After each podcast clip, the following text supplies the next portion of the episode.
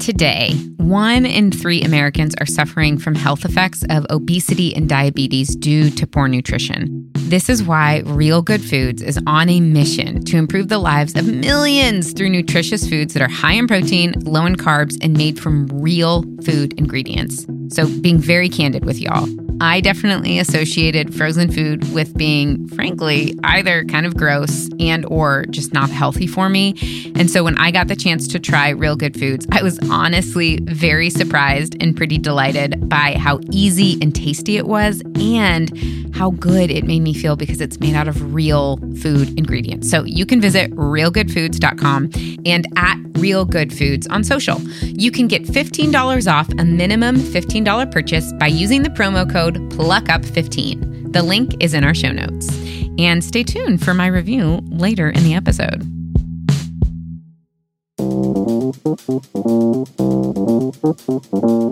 You're listening to Plucking Up, a podcast that shares uninhibited conversations with celebrated authors, entrepreneurs, artists, and leaders about their pluck ups. Our guests share their sometimes never before told mistakes, rejections, wrong turns, in the more difficult seasons of their lives and careers. But they also share with us how they moved on and up and through to keep creating and inspiring others to build lives of purpose, passion, and impact. I'm your lucky and plucky host, Liz Bohannon.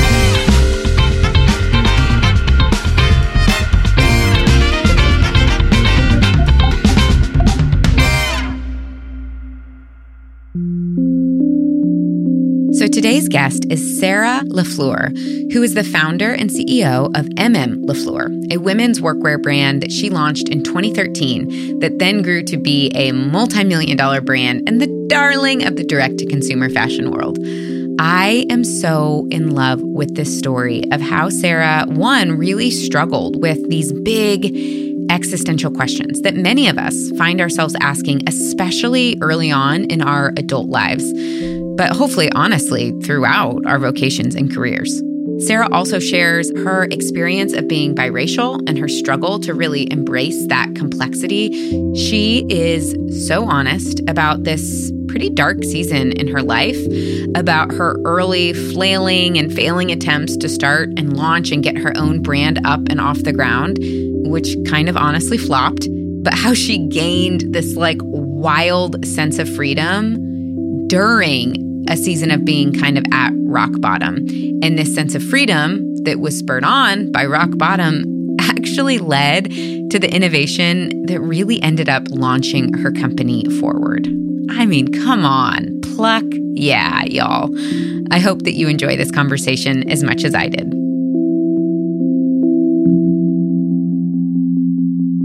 Sarah, I am so excited to have you on the show. Really looking forward to hearing more about your story, which is already very interesting on paper. So I know getting behind the scenes a little bit is going to be a real treat for me and, of course, for our listeners too. Thank you so much, Liz. Thank you for having me. I can finally say I was on the pluck up once. So I love it. I love it. Yeah. You're officially a plucky. Yeah. Um, so tell us about your background. You had a unique growing up experience. We'd love to just kind of set the stage by telling us a little bit about how and where you grew up. Sure. Um, so I'll start by saying, so I'm biracial. My dad's American, my mom's Japanese, and my dad worked in the State Department. He was in the Foreign Service for, I want to say almost 40 years long time. Wow. And so we moved around a yeah. lot. Um, basically it means that, you know, every three to four years he had a new assignment.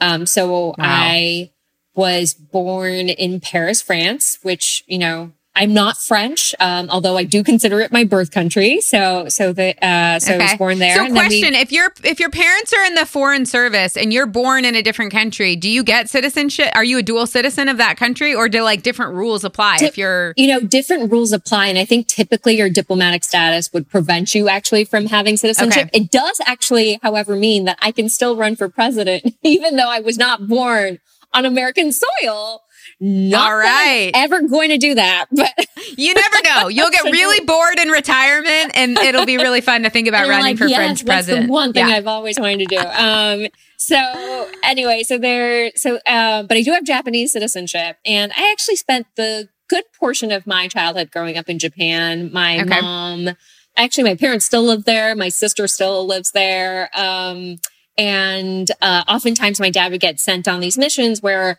they didn't necessarily, my parents didn't necessarily want to take me and my sister abroad as well. You know, you also end up switching schools a lot and whatnot. So yeah. we ended up living in Tokyo for a good chunk. And then we often lived with my grandparents. Okay. So I was, I was very close to them growing up. Hmm. Uh, and then, you know, I spent a couple of years in Washington, DC during my childhood, but really aside from from those two years, I got to know America as an adult. So I came here mm, for okay. college, and then um, I think you know you you will understand that I have like perpetual wanderlust. So um, I then went back to France for a year after school. I went to South Africa for a year. I've moved around quite a bit, but New York has now been home. I want to say actually, I think I'm hitting my 10 year I've been in New York now consecutively for 10 years, which is the longest I've ever lived in one place. Um, and uh, I've, let's see, I, I've married my college sweetheart. It feels weird to say that because I think weirdly we did not consider ourselves yeah. like each other. We like met senior year and we're like, ah, this is just going to be a, like a short fling. Um, next thing you know, uh, you know, we've been together for, for, I guess, 15 years now and we've got oh, we've got three gosh. babies and a huge dog um so so that's me that's me in a nutshell I read that when you were growing up in Japan that you, you know, I guess this is the nature of being probably both a biracial child and a child who was raised, well not really raised, but kind of went country to country that when you were in Japan there was the sense that you didn't want to use your dad's last name because you didn't want to be like identified as an American? You know, it was um I think actually it was my parents who probably chose to have mm. me use hmm. my Japanese last name. And so in Japan, there is no record, even in my passport, it doesn't say Lafleur. It just says um, Miyazawa Sara. In Japanese, you read your last name first, first name okay. uh, second. And I think that was actually, you know, to your point, I got to, you know, quote unquote pass for being Japanese because I had a Japanese last name. And yeah. I think when people looked at me, I know it's a podcast, I would say like, I don't look 100% Asian. And so people were like, hmm, this is kind of weird. Like, is she Japanese? Is she not Japanese? But her last name's Japanese. So she, like, at least part of her must be you know, truly Japanese. And, yeah. you know, Japan is, this is a topic for a whole nother day, but struggles with its own problems of racism, even though a lot of people think of it as a very homogenous society. There are a lot of Korean, Japanese people, Chinese, Japanese mm. people who are second generation, third generation, mm. sometimes even longer, who have yet to gain Japanese citizenship because wow. um, their parents were not Japanese. And so I think my parents, you know, being aware of some of this kind of racism that happened. And also I went to a traditional Japanese school and it would have been very strange for me to, I think, not have a Japanese last name. And so hmm. I went by that. Um, but I think like a lot of kids who grow up in, in different cultures, I, I, I got really good at kind of culture shifting. And so yeah, I took a lot of pride in understanding American culture and watching Nickelodeon, mm. you know, for the mm. few years mm. that I lived in Washington, DC. And I wanted to bring an American lunch, whether that meant like bringing a sandwich. You know, I didn't want to bring my Japanese lunchbox to my public school in Washington, DC. And then when I went back to Japan, I wanted to score high on um, the Japanese uh, characters are, are Chinese mm. characters. So that I wanted to score really high on the Chinese character exam. And so I can truly prove my Japaneseness, if you will. Um, I think, you know, I was very bad at being bicultural. I, I really mm. wanted to be one or the other. And, and, um, mm-hmm. and honestly, I just like didn't have a lot of, I don't even want to say role models, but I don't, I don't remember being surrounded by a ton of kids who kind of, you know, had both cultures um, be very representative of who they were. Yeah, I feel like that's probably a really consistent, not having a model is probably exactly what it is because it is a unique upbringing and that kind of switching back and forth. I will say we've had so many guests on this show that have had, um, and so I'm starting to develop my own theory. Yeah, frankly. That there might be, I mean, the amount, proportionally, the amount of people that we've had on this show who have grown up in two different cultures or who were born in one culture and then moved to America there it's too high. There's too many that, that there's starting to be kind of a thread of like there has to be something um, that is happening or that you learn or something that gets instilled in you if you have this experience at, at a young age. And so I'm curious is there anything about your life today, anything that you've accomplished or or how you've kind of designed your life that you could tie back to like I wonder if this experience as a kid of kind of switching and going back and forth, being an outsider here and an insider here and then flip-flopping can you tie that to anything in your like adult existence? Oh, I love that hypothesis. And I want to say it must all be true. um, I want to be a good role model to the next generation of, of kids coming up. But, you know, I think the one thing I will say is I, I think you get really good with things being in flux. The ambiguity is, does not scare hmm. me. I've yeah. always been okay with not knowing where things are going. And I think if anything, I kind of thrive off of it. And so I, I think maybe that, that adventure spirit, um, hopefully plays into some of it. Mm, yeah. Uh, yeah. I think you also get really good at making friends quickly. Um, yes. I love, uh, making new friends and, and, and, uh, I think friendships are, I mean, we could talk about the startup life, but uh, friendships are, are kind of what keep you sane through, throughout the craziness of it all. So, yeah. I mean, I wonder if, you know, it's like we think about like scary situations as an adult, you know, like walking into a room of investors and, you know, pitching your deck and like being, you know, this situation that feels really scary but also like being a 16 year old girl trying to walk up to a closed circle of other girls who have been friends since they were in kindergarten. That is also scary. Oh, like, I think terrifying. if you can figure out how to do that, like, you're fine in other areas of life, then you're like, okay, we're good. I've done that before. Like, I do wonder if there is like a resiliency um, that gets built really early on to those uncomfortable situations that you learn and just kind of build that muscle memory of like, I've done this before, I've felt these feelings before it, it wasn't the end um, that then later in your life kind of allows you to to maybe even subconsciously take on new challenges without being quite as dominated by kind of your fear and anxiety around the what ifs. I, I completely agree. You actually just reminded me of kind of two stories. One when i moved to washington d.c i was in esl and i remember someone came up and asked me to spell my last name think it was the lunch lady and I like didn't know how to spell my last name. And I still remember mm. being like mortified about that, you know?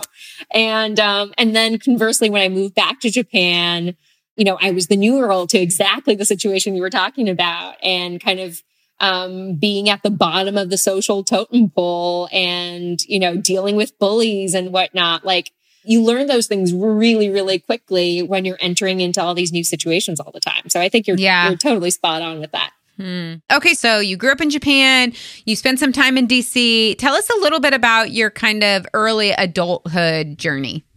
Um, so I thought I wanted to go work at the United Nations High Commissioner for Refugees because one of the graduates from this, uh, I went to an all girls international school in Tokyo for, for high school.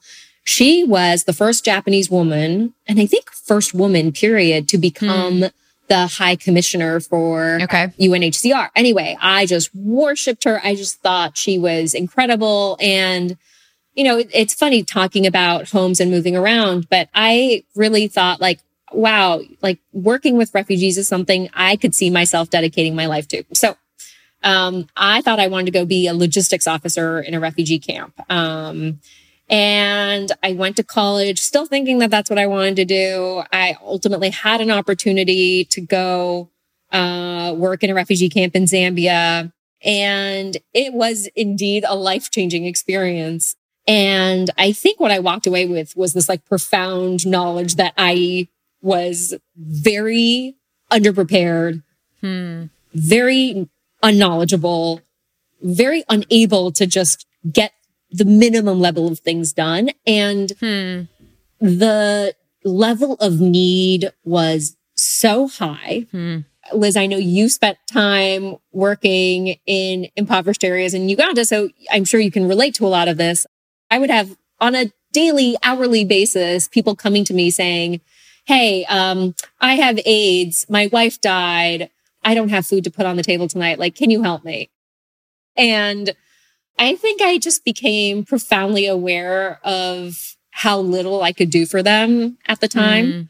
Mm-hmm. I struggled with that guilt a lot. And I also, I think coming back to my senior year of college, um, was suddenly kind of faced with the fact that all of my friends were getting their first jobs um, mm-hmm. for post college life.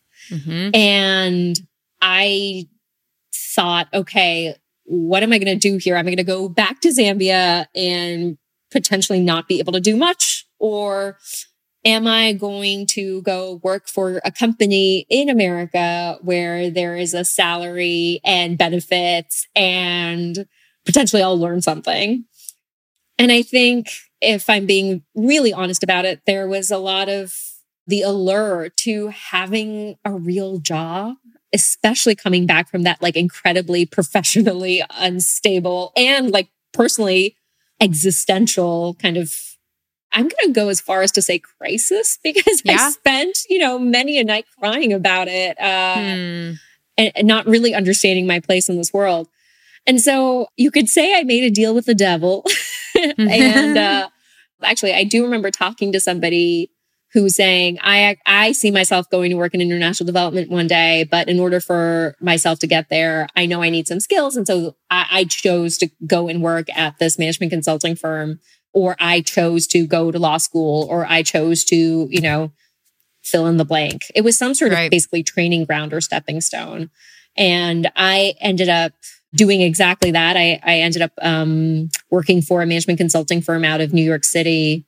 Um, kind of thinking that hopefully my path would eventually take me back there, which which it kind of did. Not not in the way I, I am doing it today, but um, that was that was like my early twenties. That that journey of trying to figure out, okay, I think this is my calling, but I'm not quite sure how I'm going to actually fulfill that in, in yeah. any sort of meaningful way. I'm curious now being a season removed from that and that, you know, you're that being a, a period of your past I'm curious about if you could go back and just sit down, have a 30 minute coffee date with, you know, 20, 21 year old Sarah. What would you, what would you tell her? How, how do you kind of reconcile and how do you think about that season now? I think the first thing I would say is, yeah, you're right to cry because the struggle is real, mm, you know? And I think yeah. a lot of the advice that people tend to give young people is like, oh, you have all the time in the world. Like, try everything, make all the mistakes. And like, I, mm. I love that advice. And I also want to say it's okay that this is a struggle because yeah, you should be thinking hard about what it is that you want to do with your life. Like, why yeah. wouldn't that cause a crisis in a person. Yeah, that's so interesting and really good. I I do. I think we live in a culture where we so despise uncomfortability. We despise sadness, we despise angst that we are very quick to kind of say and I even catch myself doing this, you know, I've I I know we're both mothers. I've got a 5-year-old, a 3-year-old and a baby baby. But for my older kids, I so often will catch myself they're crying about something that's like, "Oh my gosh, I served your goldfish upside down" or whatever it was, you know. And it's I'm so quick to be like it's going to be fine. This doesn't really matter and really like trying to catch myself to honor like it doesn't matter to me, but in their like 3-year-old brain, this was an important thing. This is a disappointment. I'm just so quick to usher them out of uncomfortable feelings and thinking about how we do that to adults. And I love your point of like, I think it's easy to look back on our younger selves and like roll our eyes or be like, oh my gosh. I mean, I feel that way that I'm like, oh my gosh, I was so so angsty. Mm. Like so angsty in my last few years of college and in grad school. This question of like, who am I? Yeah. And why was I put on earth? And what am I good at? And yeah. what kind of life do I want to build? I mean, spreadsheets and endless conversations and tears and vision boards and it's it's actually quite easy for me to look back and be like oh bless her like she didn't know that it was all going to work out but I really want to go back and honor her. And to totally. your point, say, like, these are big questions big to questions. be wrestling with. And, you know, in your experience and in my experience of being exposed, you know, earlier on in our career to some actual real suffering in the world and honoring the distress and the confusion that that caused as opposed to like, oh, bless, like, I'll never forget the first time I came home from Uganda. Um, my then, I guess he would have been a fiance ish. We got engaged right after. Whatever. I can't really remember the timing, but we went out for a nice meal and, you know, we were broke, like just out of school. And so going out to a nice meal already felt kind of indulgent. And I'm, I love cheese. I'm like a, I just, I'm a cheese lover. And so my sweet boyfriend, partner, fiance, whatever he was at the time, before our meal ordered the cheese platter. And the cheese platter was like $14 or something which at the time felt like an exorbitant you know when you're a broke just post college person you don't order the cheese platter. And he ordered the cheese platter and the you know like waiter goes away and i literally just start i just burst into tears. And i'm like what are you doing? And he's like you love cheese. What do you mean what am i doing? And i'm like just weeping because i'm like $14 that's two full courses of anti malarial medicine. Like, and I, you know, in these like images of knowing that it's like what $14 can do in Uganda, and we're just gonna like spend it on indulgent like cheese. And these, and every time I came home for Uganda, really for the first couple of years, just this like kind of massive internal struggle that again it's so easy to look back on because now it's you know it's become so a part of my life that I don't cry over the cheese plate anymore. And it's easy to look back at that girl and go like, "Oh, bless, you just didn't know, sweet little, sweet little one." But instead, like, you know, there's that quote, I don't know who said it, that it's like if you're not upset, maybe it's because you're not paying attention.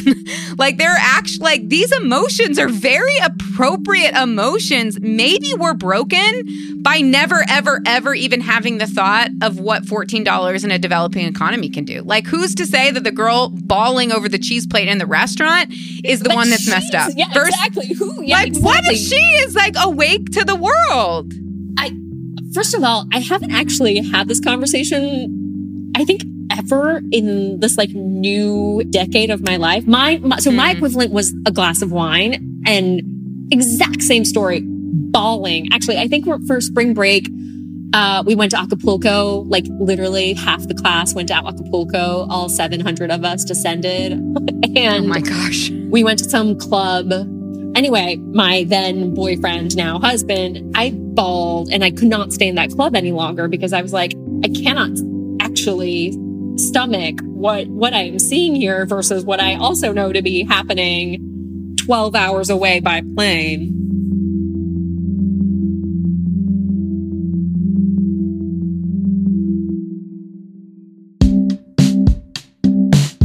Okay, so listen. I just tried the green enchiladas from Real Good Foods because when they approached us to sponsor the show, I was going to try it first because y'all know I am not going to share something with you that I don't actually believe in.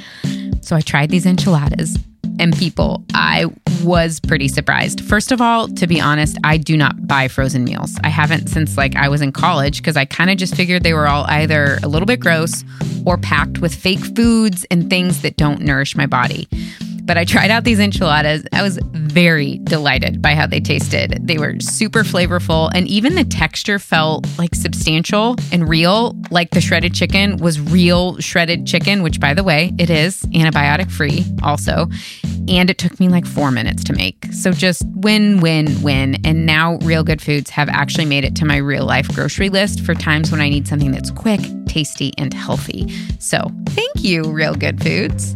To learn more, you can check out realgoodfoods.com and at Real Good Foods on social. You can get $15 off a minimum $15 purchase by using the promo code PLUCKUP15. The link is in our show notes.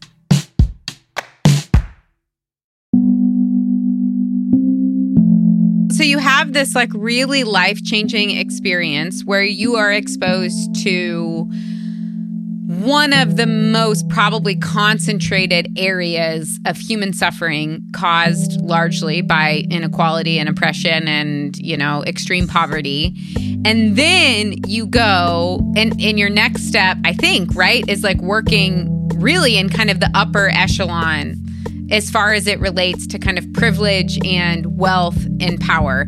And I'm curious, tell us a little bit about how did you go from one to the other and what was that experience like? Um, you know, I think I was so terrible at my job the first year that I was so focused on just not plucking up at, on a daily basis Yeah. I mean, I just remember being at the office on Thanksgiving Day and the day And what will you tell our listeners what was the what was the oh, what job? was the job? I was working at Bain um, as a management Okay. consultant.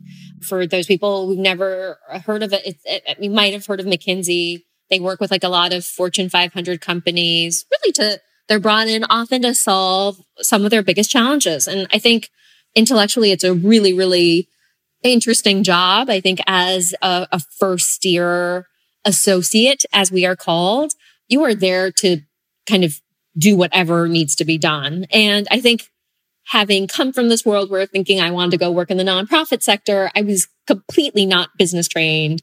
And I do remember like in my early training, I raised my hand and asked, what is EBITDA, which is like earnings before interest, tax, depreciation, and amortization. Just wanted to make sure I could still say that. Um, and I remember the manager said, that's right. Ask all your stupid questions now. and I was like totally mortified. And I think that was kind of my initiation. And so I had no social life. Like I was still with my boyfriend, but like I think we saw each other. I don't if we did at like 2 a.m. when I crawled into bed. And I kind of just focused on the job. It was just a training ground um, for me. Uh, and like I never went to business school. So really, you know, the tools that I got to run my business mostly came from my time at Bain. Hmm. Um, so I'm very grateful for that, but definitely not an easy experience.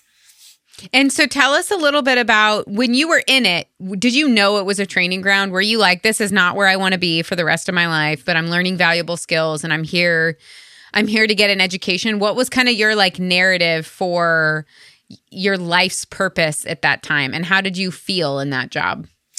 Honestly, I was too tired to think that mm. much. And mm. if I'm being totally honest, I think like I was so focused on like, how do I get through the week? Sleeping pretty minimal hours. And I think I knew from the get go, okay, this is not, you know, like, I don't see myself becoming a partner here. But at the same time, I was also really surrounded by people that I liked. Like, actually, hmm. some of my closest friends are the people that I've met at Bain. The woman who officiated my wedding is my colleague from Bain. Hmm. My first investor in my company was one of the partners that I, I met at Bain. And so I think it was just like, I'm in training camp mode. Hmm. And Okay. it, it really wasn't until like the end of my second year when I started to, you know, get my groove and I, I wasn't so terrible at my job anymore that I, I began to think about, okay, what's next? Okay. So then after consulting, you went and you joined a new firm, correct? Uh, after through consulting, yeah, I first went and worked for a nonprofit um, called TechnoServe um, down in Oh, South yeah. Africa, and then and then I came back and, and joined a private equity firm. Yeah. Okay. And tell us about your time in private equity. Oh well, it lasted all four months, which is probably Okay. where I'll start. Um, it was hard. It was um, it was my dream job in many ways, which sounds so crazy um, in the context of everything we've talked about. But um, I think I found the content of what uh, this particular firm was doing so fascinating, and I think you know uh, if I can draw like a common thread here, although it's a very, I think, a very thin one. I'm interested in. I was always interested in spaces, uh, and and this particular private equity firm happened to specialize in, in real estate, and so I, I got what I thought was my dream job working in this private equity firm, uh, and helping companies turn around or grow even bigger. Um, but you know, I think to make a very long story short, um, culturally, it was uh, not the right place for me. And I think after, you know, I talk about Bain like it was, I mean, it was very hard work wise, but I talk, I think also the people were so wonderful and you got a lot of good training. And in some ways you're, you're really coddled, even though it's like the last thing you feel like when you're there. Um, but you really are protected and sheltered from Hmm. a lot of the kind of craziness that often exists in corporate America. And I think when I joined this this private equity firm, I felt like I couldn't cut it there. Um, Hmm. So I left very quickly. I think I, I gave my notice within four months and, and was out um, two weeks later. Wow. I was so broken, I think, by that that Hmm. experience, by that job, uh, that I, I really felt like a shell of myself, even though Hmm. you know the actual time that I was there was was quite short.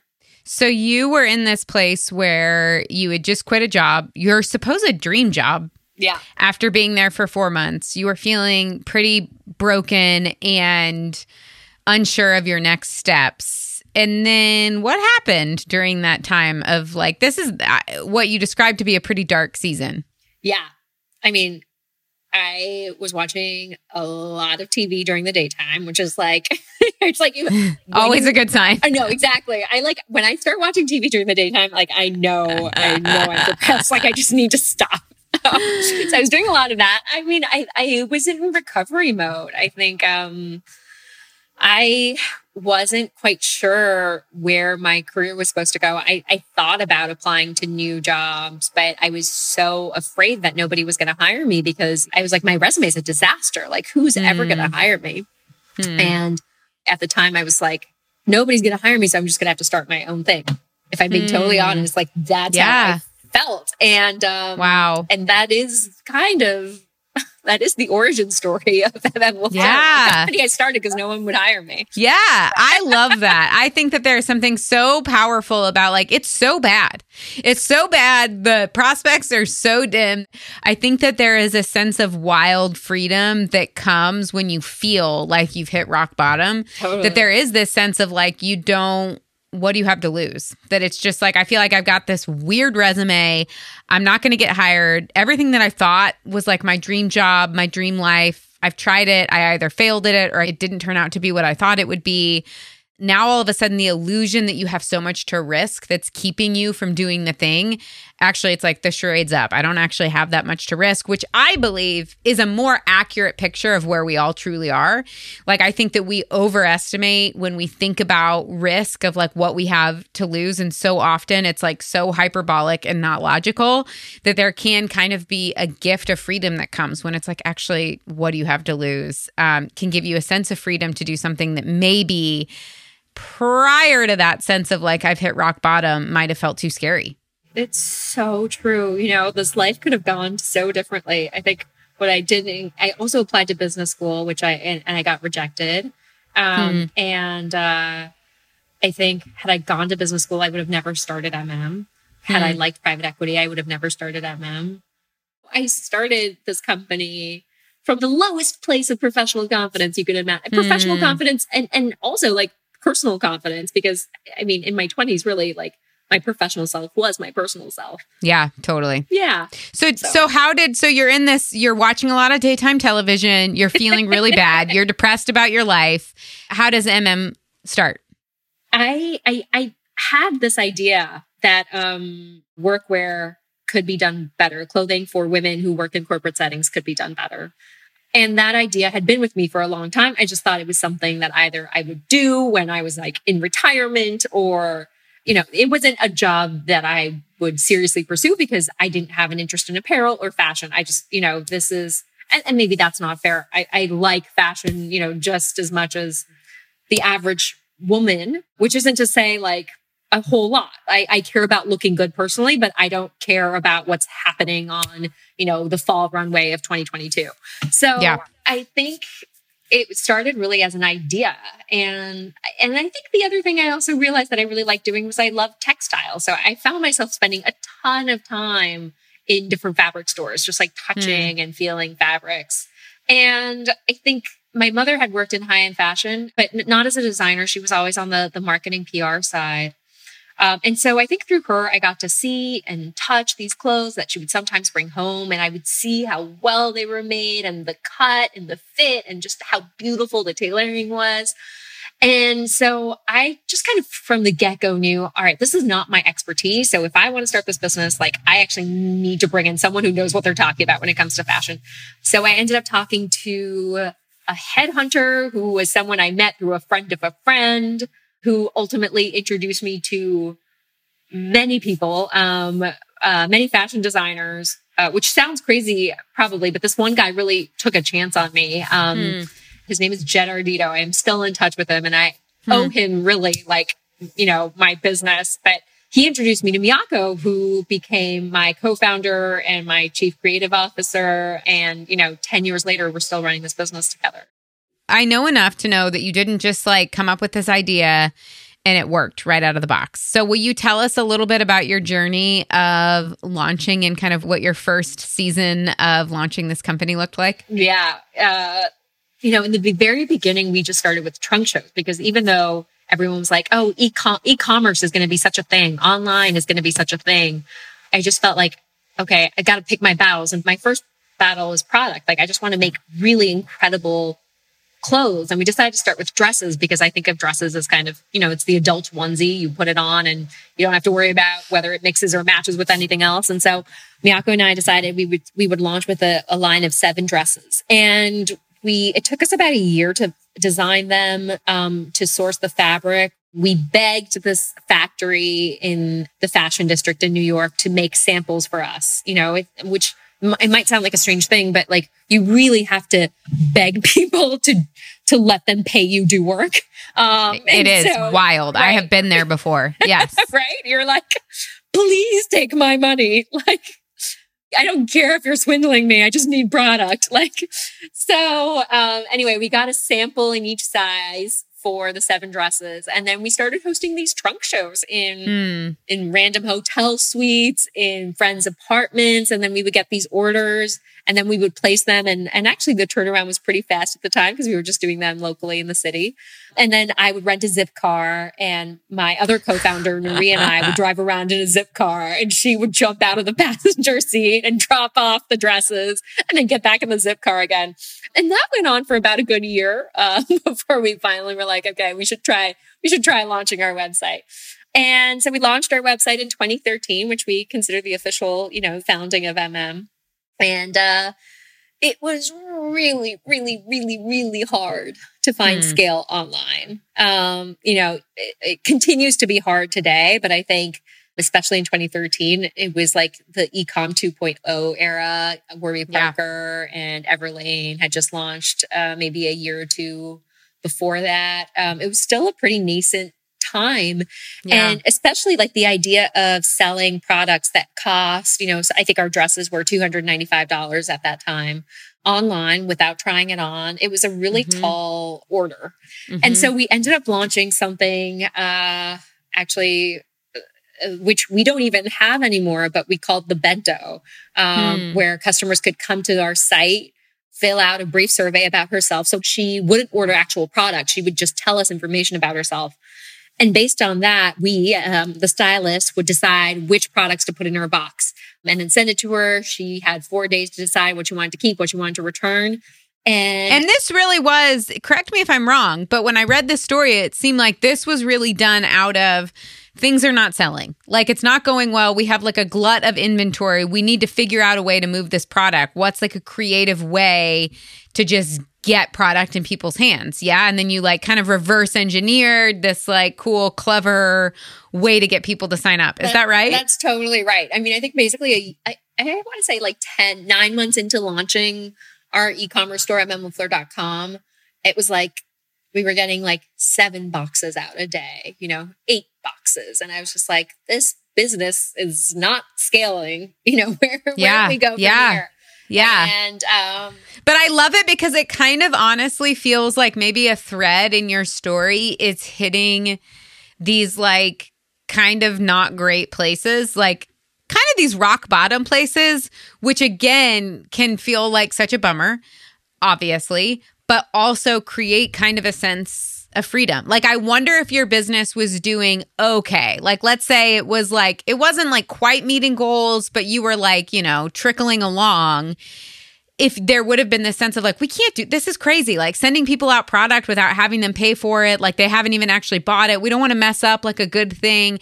Like i kind of wonder if it took you guys being in a spot where you were like Ooh, eight orders a day eight months in. This is not great. Yeah. Like things aren't going well to kind of give you the freedom to do something really creative. I wonder if again it's out of that sense of like at this point what do we have to lose? That's so true. Um, you're very good at weaving the narrative, which I didn't even like think of. It's so true. I, where I'm just moving from like one obstacle to a next, yeah. and you're like, there is a theme here. There's a theme here.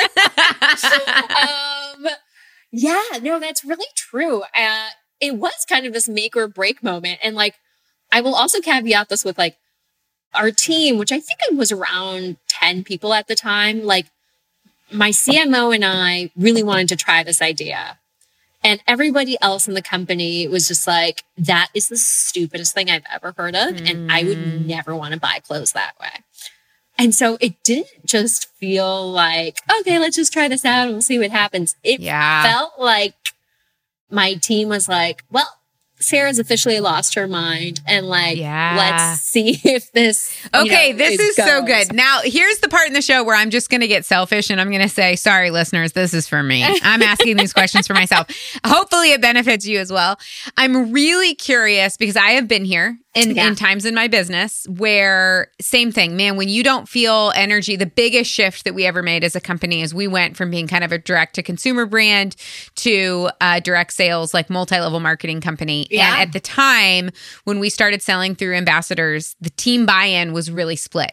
Their founders were like, this is it. This is what we were created for. We're going to make an impact, not just for women in, you know, Uganda and Peru and Ethiopia, but for women here in the United States. And we're going to connect them in these really meaningful relational ways but ooh, we had we it was hard. It was yeah. hard on the team because it was like, well, I signed up for this other thing. I signed up to be a wholesale company and to go to trade shows, and now you're talking about something. And so you have this moment as a founder, as a creative, whatever it is, where you feel pulled in one direction. You might not have buy-in from your team, which by the way, if you're not a founder, I think sometimes it's easy to look at quote unquote the boss and they feel like invincible or maybe like they don't have feelings or they're not real humans and like that's a very tender vulnerable place to be in. Where we we had we had an employee leave and she was kind of on she was on the like wholesale side of things which yeah. is going to become pretty irrelevant in our business who literally was just like this is the stupidest thing you guys have ever done. And I would be lying if I said at the time like now in hindsight I'm like oh that actually like was the growth engine of our entire company and has been probably the best thing that we've ever ever done, but you don't know that at the time. Like, right? So when that person says that, or you hear through the grapevine that they said that, you want to like play confident and be like, I'll show you. But inside, if you're actually like a real human, there's a real part of you that's like, it might be like you might be right. Might, this might be right. this might be dumb. So yes. Right. So I'm curious about how you navigate because as a founder and as a creator, I so highly value, you know, my my team knows that I always say like feedback is a gift. Feedback is a gift. Like listen to your market, listen to your customer, ask the difficult question. Don't be trying to solve a problem that nobody actually has, right? So I'm curious about how you how did you differentiate between I have this vision and holding on to it and being really brave and carrying it forth, even in the face of a lot of doubt and skepticism, while also being really aware and willing to listen to other people and to your market. How do you tell the difference? How do you know when it's like my customers don't even know that they want this? I have to invent it for them, versus like I really need to listen to my market here. And if it's not a problem or people aren't interested in this, I need to kind of back away and let this idea die. Yeah. Gosh, that's such a good question. I think it boils down to like, are you going to regret it? Hmm. Interesting. Because there's nothing like I could say like, well, you should look at the numbers and like, yeah, blah, blah, blah. But like ultimately, like it's actually, it's funny you talk about customers because like when we had initially, I think our team that was against this idea in order to show us that it was in fact a terrible idea, basically decided to do like a focus group with our customers, with our existing customers. And they were like, ah, oh, this is stupid. I don't get it, blah, blah, blah. And they're like, see, even the customers don't like it. And ultimately that wasn't the group of customers who ended up taking up that service, right? Like it was a whole new group of customers that we could attract. Wow. And yeah. the size of that mm. addressable market was much bigger than kind of the one-off customer that was willing to shop our products untouched, uh, you know, kind of, I don't want to say sight unseen, but basically, you know, without really trying yeah. it on. And I have to just say, like, I think my CMO Annie and I at the time, we, we were just like, no, I feel so strongly about this. And if I don't give it a hmm. try, like I will regret it. Like, and I think there was also going back to your point earlier, like it couldn't get much worse, right? So it was like, what's yeah, the worst yeah. that's going to happen? Oh, eight orders is going to become yeah. like zero orders. Well, you know, right. like we Ooh. weren't making that much money anyway. Um, yeah.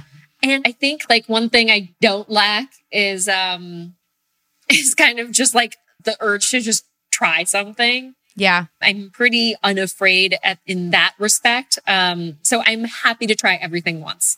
I think that that's something, especially even for our listeners that aren't founders or they're not starting companies or they're not doing focus groups or listening to their market.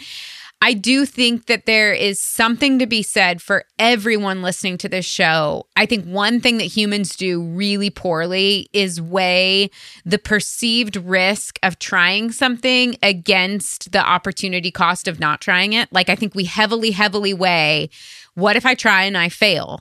And what we don't weigh nearly heavily enough is like, but what if I don't try?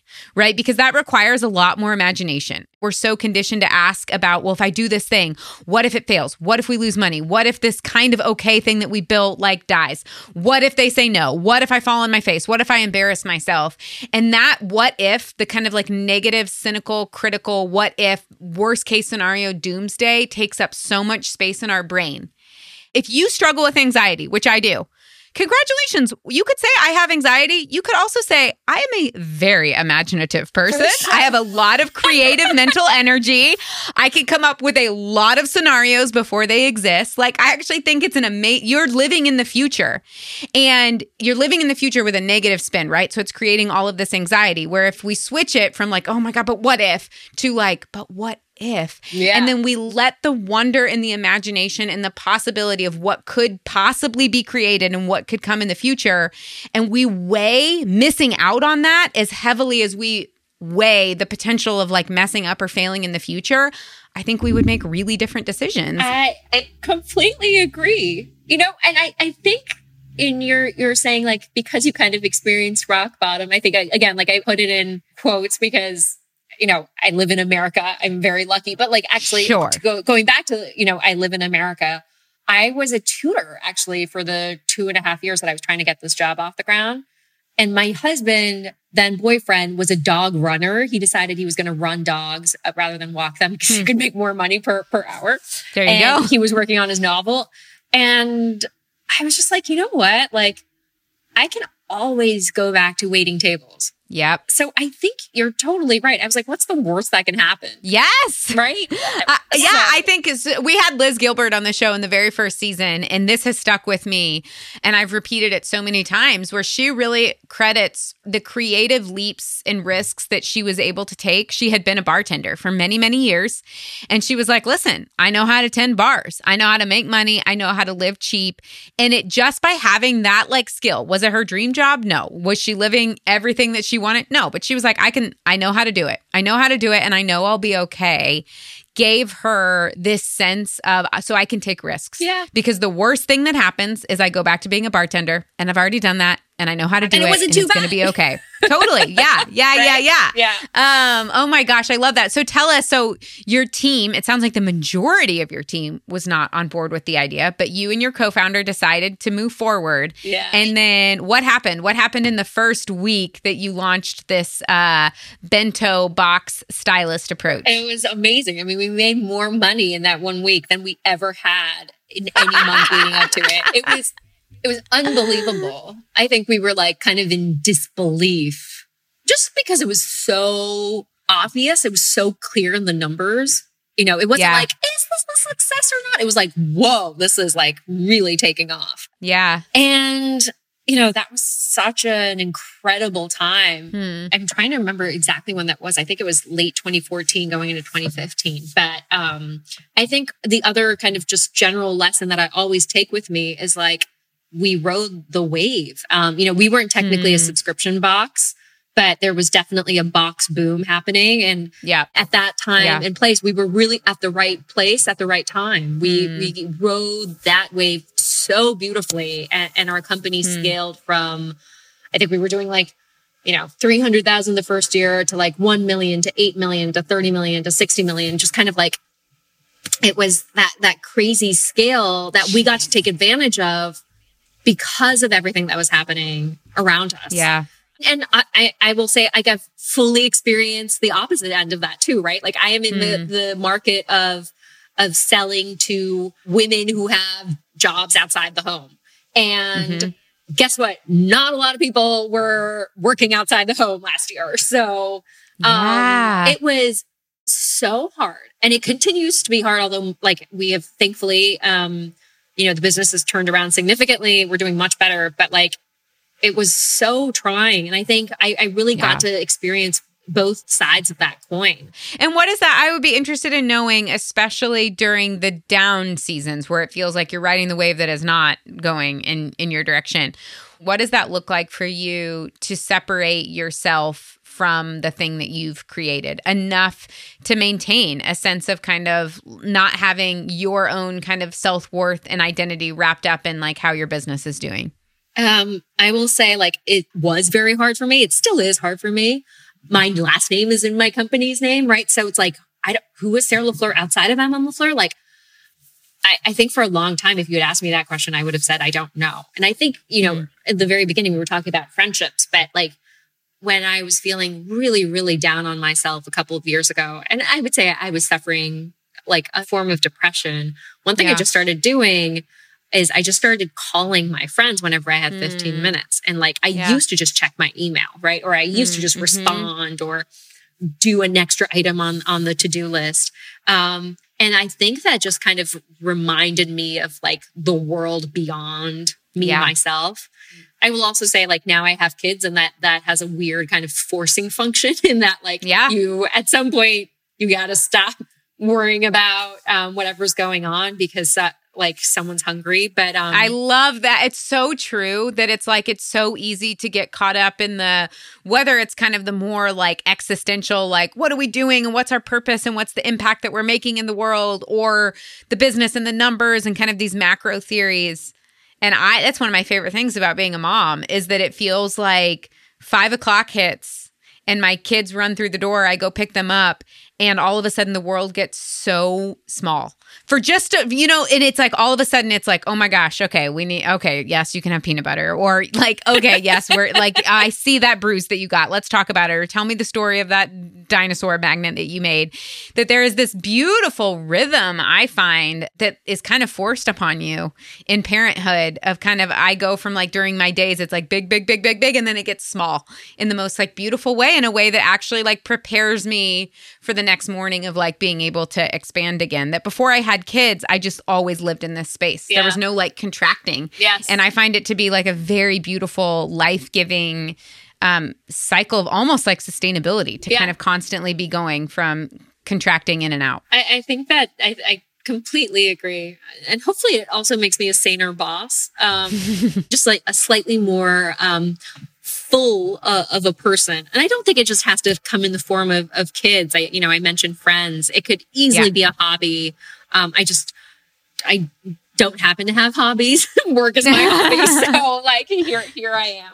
That's not true. I but love I to love read. It. I love to take baths and all of that. It just didn't make, give me this like sense of fullness, I think. So I love that though, in the midst of feeling depressed and feeling down on yourself and feeling like your identity and worth was tied up in this thing that you had created, though, that you intentionally I have this vision of you just like creating tethers to this bigger world that yeah. you occupy and this bigger identity that you have as a daughter, as a sister, as a friend, as a community member, as a mother, and just intentionally reminding yourself of that because I think it's like relationships are like anything else. Like if we don't cultivate them, if we don't water them, if we don't like create time for them, you know, one of the things that I love to say is like if you want to build a life on purpose, a life of purpose, you're going to have to do it on purpose. Like it doesn't mm. accidentally happen. And I think community and relationships are the same thing. That it's like we have this very unrealistic expectation of community and friendships um, that they just like magically appear and they exist and they should be easy and fun. And it's uh, my experience is that like great relationships, like you have to prioritize them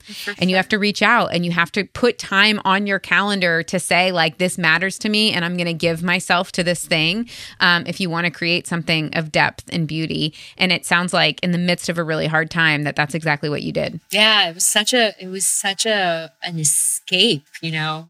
And I'm grateful for them. I think they were also the ones to first call out that I was depressed. I like didn't even mm. see it myself. You know, I was just kind of like marching, marching, marching, and they were like, "That's so okay, good, right?" That is so good. When we've cultivated friendships and community where they can see things in us and call things out yeah. um, that we might not be able to in ourselves. Exactly. I think that's so good. I also don't know if you've ever had this moment, but like, most of my really really best girlfriends are not business people at all mm-hmm. and so it's so funny where they'll like say or do something i'm just you know like you know making an example up of like uh, i'll say a number and let's say in my head i'm like it's obvious i'm talking about 10 million dollars but i'm just going to say 10 or whatever you know we'd have to go out and raise at least 10 and like having your very non-business friend be like, "Oh, like 10,000 or like 10 or and you have these moments where you're like, "You don't know and you don't care." Like, I you are so uninterested totally. in my revenue, in my EBITDA, or like we live in a really close community of friends here in Portland. We live on what we call a an urban commune. And so we literally like we share property,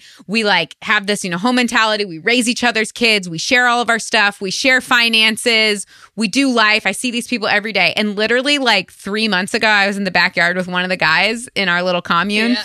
and he he said something about the fact he's like, "Oh, cool, you have a podcast." And I was like, bro, I see you every day. Like, I walk into your home six oh times a day.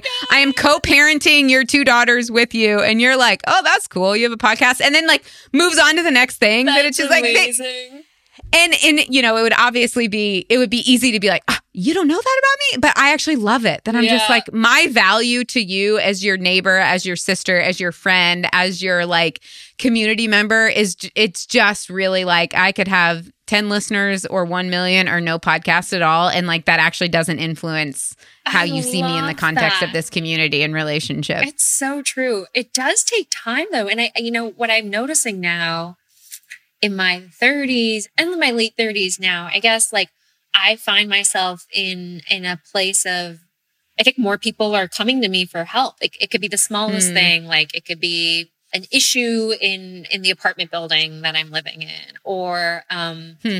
a friend who is going through infertility uh, because I, I struggled uh, with that for a while too. And I actually just had someone reach out to me because of my connection to the kind of international relief world. And it takes a lot of time. And I used to kind of be upset about it because I was like, mm. I'm really bad at saying no. I don't establish boundaries. Mm. Like, you know, I already have, you know, my job as CEO and mom and, you know, wife, sister, blah, blah, blah. Like, my plate's full. And I used to get upset about myself for that. And then I realized, like, I actually get so much energy out of being able mm. to kind of like help other people and, and be there for them. And like, God knows, like maybe it wasn't those exact people, but a lot of other people were there for me. For example, when I was like looking into yeah. IVF for the first time, and it's just like this great cycle of of karma. And so I know that like setting boundaries is all the rage these days, but like mm. I'm actually kind of wondering if I'm I'm moving in the opposite direction where I'm like, you know yeah. what? I will it actually is fulfilling for me too to have like some portion of my life that is just like Sarah who maybe can like give back in ways small and tiny. Uh, Sarah, I love that. I think that there a, a phrase that we use a lot in our community is this idea of staying awake. Mm. That it's like you don't have to say yes to everything, but I completely agree. I think we have gotten to a place in our culture where we are so uh and I'm none of these things are bad. In fact, they're really great. I think things like self-care and things like boundaries are really healthy and they're really meaningful.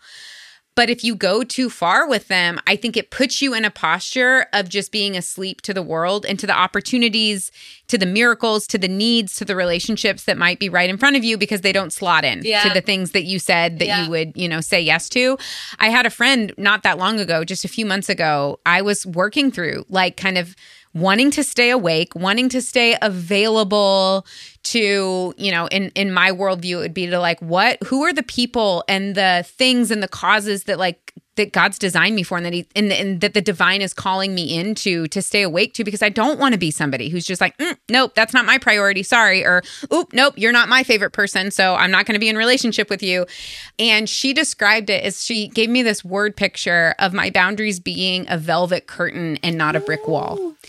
And oh. that has oh. truly, really stuck with me because what I love about it is that it's still real, that it still is like, I have to have boundaries. I have to have an idea of how I'm orienting my life. Like, I have to be faithful to the things that I'm saying yes to. So there is this curtain that it's yeah. like, it can't be everything. Yeah. But like leaving there a little bit of room for that curtain to move or to sway or to open unexpectedly in a different way where I'm like, okay, I wasn't planning on this. This isn't on my list of priorities. This wasn't something that I would say yes to, but I'm feeling this spirit, this nudge, this whisper towards like, but say yes, like open yourself to that thing. Um, don't become so rigid and so boundaried that, you know, you become somebody who I think ends up becoming asleep to the world and not awake to both the miracles and the mess around us. Um, that is such a beautiful way to phrase it. And Velvet Curtain, I'm going to take that with me. I'll That's... attribute that to my friend who I don't even know if she listens to this oh, podcast. That was my that was my friend. That was my friend Lindsay Patton. I don't even know if she knows that I have a podcast, but Lindsay Patton gave me that word picture oh, and it gorgeous. has been something that has I really stuck with me. So thank you, Lindsay. Sarah, thank you so much. I could honestly keep talking for another hour. This was such a delight. Uh, I want to be respectful of your time. Of course, I know you've already gone over with us, but I really appreciate really appreciate your time and your insight and sharing your story with us Liz, I feel like you are you are part therapist, part yogi, part podcast host. This has been most delightful. I feel healed by our hours. So thank you. So oh much. my gosh, that means so much to me. I love connecting, and you've been a joy to connect with. So I'm so glad that this was life giving and energizing for you too. You. Thank you so much.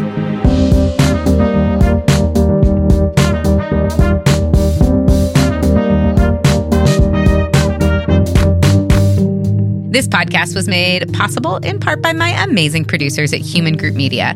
For updates and announcements about the show, you can also visit lizbohannon.co or follow us on Instagram. I'm at Liz Bohannon and they're at Hueman Group Media.